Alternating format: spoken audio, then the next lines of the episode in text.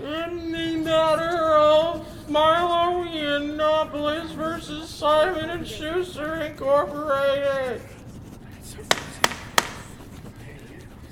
All right, this is an application by plaintiff law firm Meister, Seelig and Fein to withdraw as counsel for the plaintiff, and it's my understanding that the defendant has not opposed the application.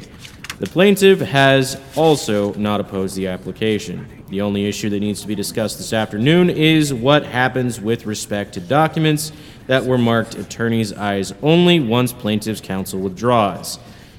And the short answer to that issue is that anything that has been designated attorney's eyes only is absolutely, positively, definitely not to be shared with anybody other than successor counsel.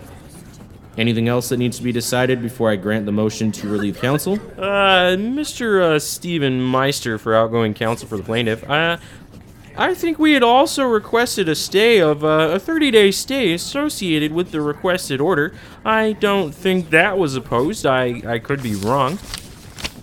Uh, yes, uh, Miss McNamara, uh, here, Your Honor, we don't oppose a 30 day stay regarding any obligations to the plaintiff under current schedule.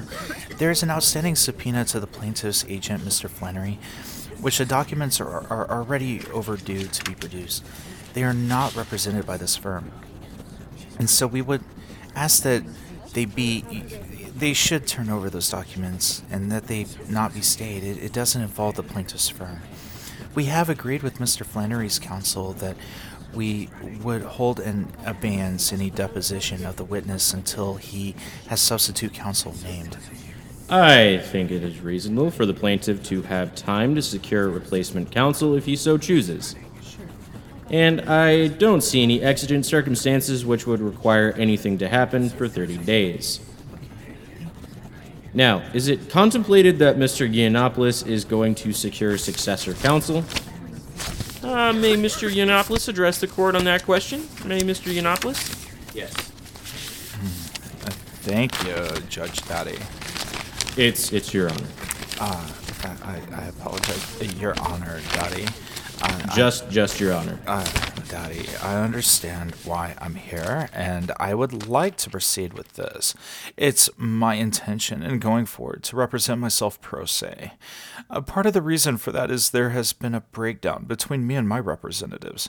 Uh, partly also, we are in situations where Simon & Schuster has grossly overdesignated documents in a variety of different ways, and I do not believe I want to spend half a million dollars grinding through that process with that counsel, but I'll grind on you, Daddy. I, I would much rather do it myself or to you. All right, I'm gonna go ahead and just give you a warning for that. Don't don't do that again. Uh, I, I, it seems to me I'm going to represent myself. Uh, there is no reason why I should not be given access to documents that are absolutely essential in order for me to properly assess my own that's case. that's not going to happen. uh, but, Daddy. Nope, nope. That's that is not going to happen. Okay. You are entitled to represent yourself. The documents that were given to your counsel for attorney's eyes only were only given to your counsel for attorney's eyes only on the basis of a good faith representation that those documents would not be shared with you and would only be used by counsel. Effectively, Your Honor, engaging in gamemanship with these designations. The documents that have information about proprietary financial information relating to Simon and Schuster frankly have nothing whatsoever to do with the substantive merits of your case. Oh, well, Judge Daddy, um, uh, that's what they claim, but I disagree. I think they actually do contain information very pertinent. Again, you're you're entitled to proceed pro se. You're not entitled to secure documents that were explicitly provided with the understanding that they be for attorneys' eyes only. Would the court be willing to offer me some assistance in renegotiating? I, I'm I'm sorry. Your Honor, I don't feel well right now. I feel a little bit dizzy. Smell toast. I think I had a stroke just now. Is this what strokes feel like? What, what? Please please move on. Oh, would the court be willing to offer me some assistance in renegotiating their position if there are documents that are clearly critical to my case? What has been happening in this case so far is some issues have been entered, public record documents that are very embarrassing to me, and leaking those to journalists, like the critically acclaimed Terminus podcast with Trevor and Jeremy.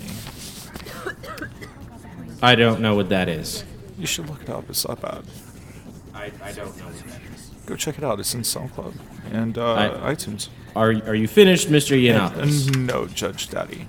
Uh, at the same time, uh, and at the same time marked, documents uh, for attorney's eyes only. Your claim is that Simon & Schuster declined to publish your book for political reasons and that Simon & Schuster's parent company was involved in that political decision. The financial records of Simon & Schuster have nothing whatsoever to do with that claim. Oh, well, sir, I, I don't think it was just a financial political decision. I think there was a financial potential to it. Certainly, my name coming up in the negotiations would be pertinent to those kinds of arguments, since we have a summary judgment motion pending, uh, which is what they did not give me various things that I was allowed in the contract 45 days to review the manu- manuscript that they decided was oh whatever you know, we have that summary judgment motion pending, Judge Daddy. I understand. But moving beyond that, um, if I'm to argue on the merits of the trial, I cannot properly assess my own case if I'm not given full access to those documents. Uh, because it isn't simply the case that they did not uh, that they did so for political reasons. I believe it is also the case that they did so to save revenue lines elsewhere in the business, and they are not entitled to that according to the contract assigned with them.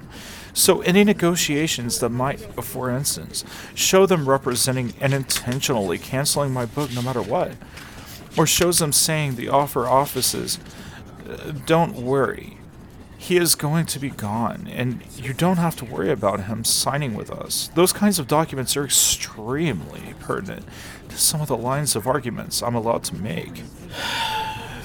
Look, look, you've, you've made the decision to proceed pro se.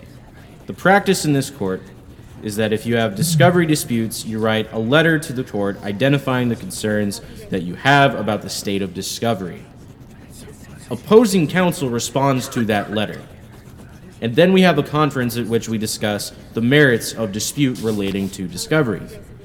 Insofar as today's proceedings, the only thing that is before me is your counsel's request to withdraw, which you don't oppose and the defendants don't oppose. So it is granted on consent. The only other thing that is before me is a request for a 30 day stay of the proceedings, which opposing counsel does not oppose. So that is also granted on uh, consent. And that is all that is before me today. Thank you, Your Honor. All right, that is the order of the court. Please order a copy of the transcript. Thank you, Your Honor.